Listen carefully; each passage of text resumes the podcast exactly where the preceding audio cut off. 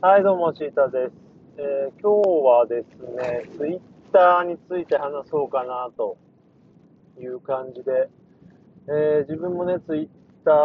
始めてもう多分10年かな、確か2010年からだったので、もう経って早いなと思うんですよね。割とね、そのぐらいに始めた人が多くて、まあ当たり前ですけどね、まあ、普及してきたタイミングなので割と揃うと思うんですけど、確かね自分の場合きっかけがその時好きだった格闘家のね郷野明弘さんっていうパンクラスとか、まあ、プライドとかも出てたかな、すごい面白い人なんですよね。ブログとかもやっててが、なんかツイッターがなんとかっていうのをブログかなんかに書いていて、まあ、それでよくわかんないでやってみて、そしたらそのうち騎士団のね翔やんが、やり始めたかなんかのタイミングでね、面白いなと思って始めましたね。やっぱ当初はね、そのファンとっていうか、その有名な人とやり取りができるっていうのは結構新鮮というかすごくてね、そっちがフィーチャーされたような気がしますね。今ほどこうなんだろうな、情報源としても使われていなかったし、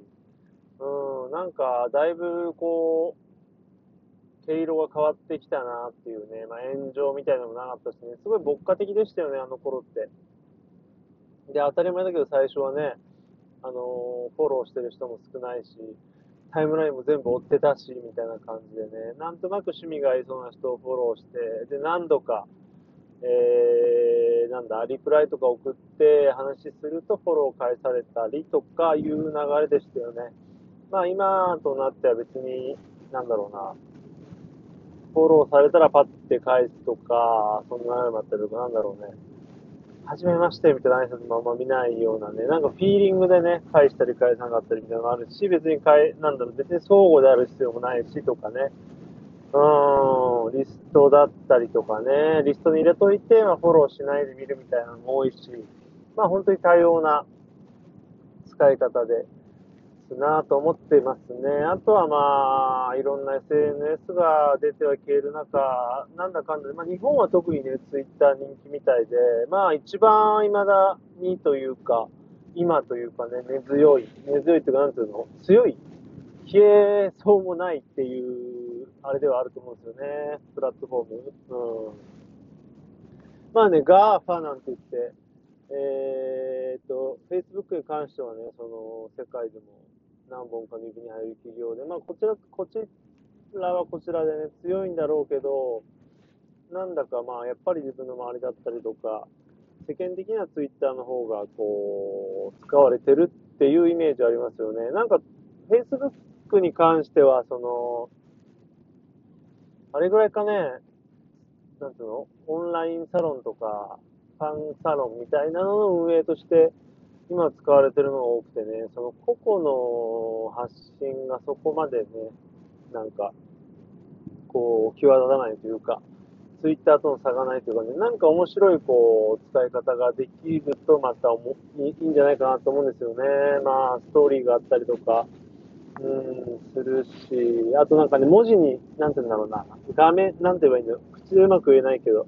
独特のできますよね。文字書いて背景つけるみたいなね。まあ、そんなんとかもあるんだけど、突き抜けてこないというかね、垢抜けてこないみたいな、ところもありますね。でね、ちょっとまあいろいろ遠回りしちゃったんですけど、まあ、ツイッターが最近、フリート機能というね、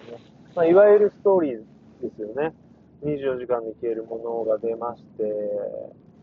なんか不思議な感じですけど、まあこれによって、かなり盤石というか、すべての今ネットというか SNS でね、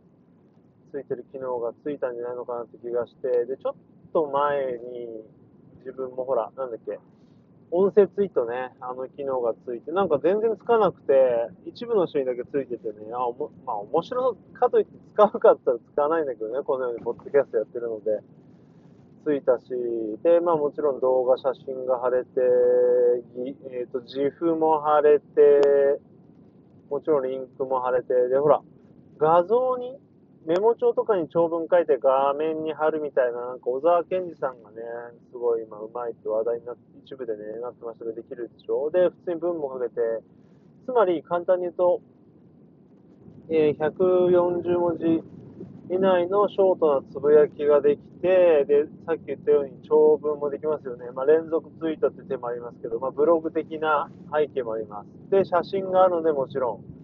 まあ、インスタみたいなこともできますよね。写真とか、まあ、ショートムービー、いわゆる TikTok やインスタに貼れるようなショートムービーがありまして、で、そこに、さっき言ったように音声、いわゆるラジオみたいのもできますと。で、最後にそのフリートがあるということで、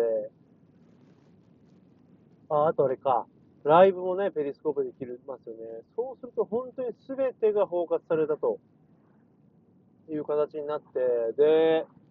その、ライブをね、唯一の弱点が自分思うのが、ライブがバックグラウンドで再生できないんですよ。ツイキャスとかってできるんですけど、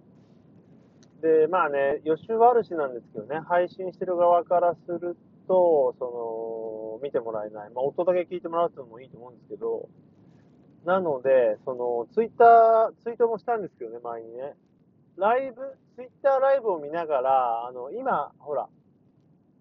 なんていうんだろう、機能忘れちゃったけど、画面をちっちゃくして動画流せますよね。例えば、サファリのなんか動画を見てたんだけど、それをキュッてちっちゃくして違うアプリ開けるみたいな。あれをツイッター内でできればですよ。厳密に言うと、ツイッターライブを見てるんだけど、ピッてちっちゃくすると、タイムラインを見ながら、